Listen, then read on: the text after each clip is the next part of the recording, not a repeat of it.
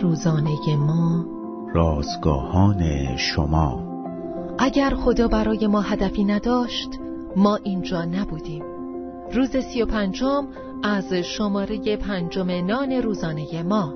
نجات دیلن عنوان و یوحنا باب نه آیات یک تا دوازده متن امروز ما از کلام خداست. نوزادی با بیماری بحثانگیزی در بیمارستان بستری و برای زنده ماندن در تقلا بود او زاتوریه داشت پزشکان، پرستاران و خانواده نوزاد برای نجات جسم ضعیف پسر در جنگ و تقلا بودند. نظر بعضی بر این بود که او هرگز نباید در هشت ماهگی به دنیا می آمد.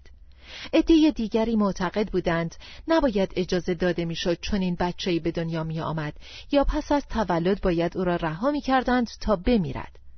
هر کسی حرفی می‌زد. چرا انسانها باید چنین دیدگاه هایی داشته باشند؟ به یک علت ساده دیلن علائم بیماری داشت نوه بزرگ من هم نه به خاطر گناه خودش یا والدینش یک کروموزوم اضافی دارد پس با دشواری در زندگیش روبرو خواهد شد آیا زندگی او به اندازه زندگی بچه مریضی بدون کروموزوم اضافی ارزش ندارد؟ آیا همه ما ارزش همسانی در نظر خالق ما نداریم؟ آیا همه ما به نوعی دارای نقص نیستیم؟ کامل نبودن ما باید این نکته را بر ما روشن کند که هیچ یک از ما مجاز به ارزش گذاری زندگی دیگران نیستیم. نقص های ما فرصت هایی در دست خدا هستند تا روی زندگیمان کار کند.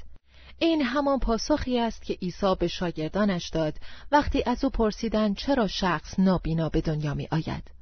او گفت تا اعمال خدا در وی ظاهر شود. ما شاهد کار خدا در طول زندگی دیلان خواهیم بود این دلیل بودن او در اینجاست درست مثل همه ما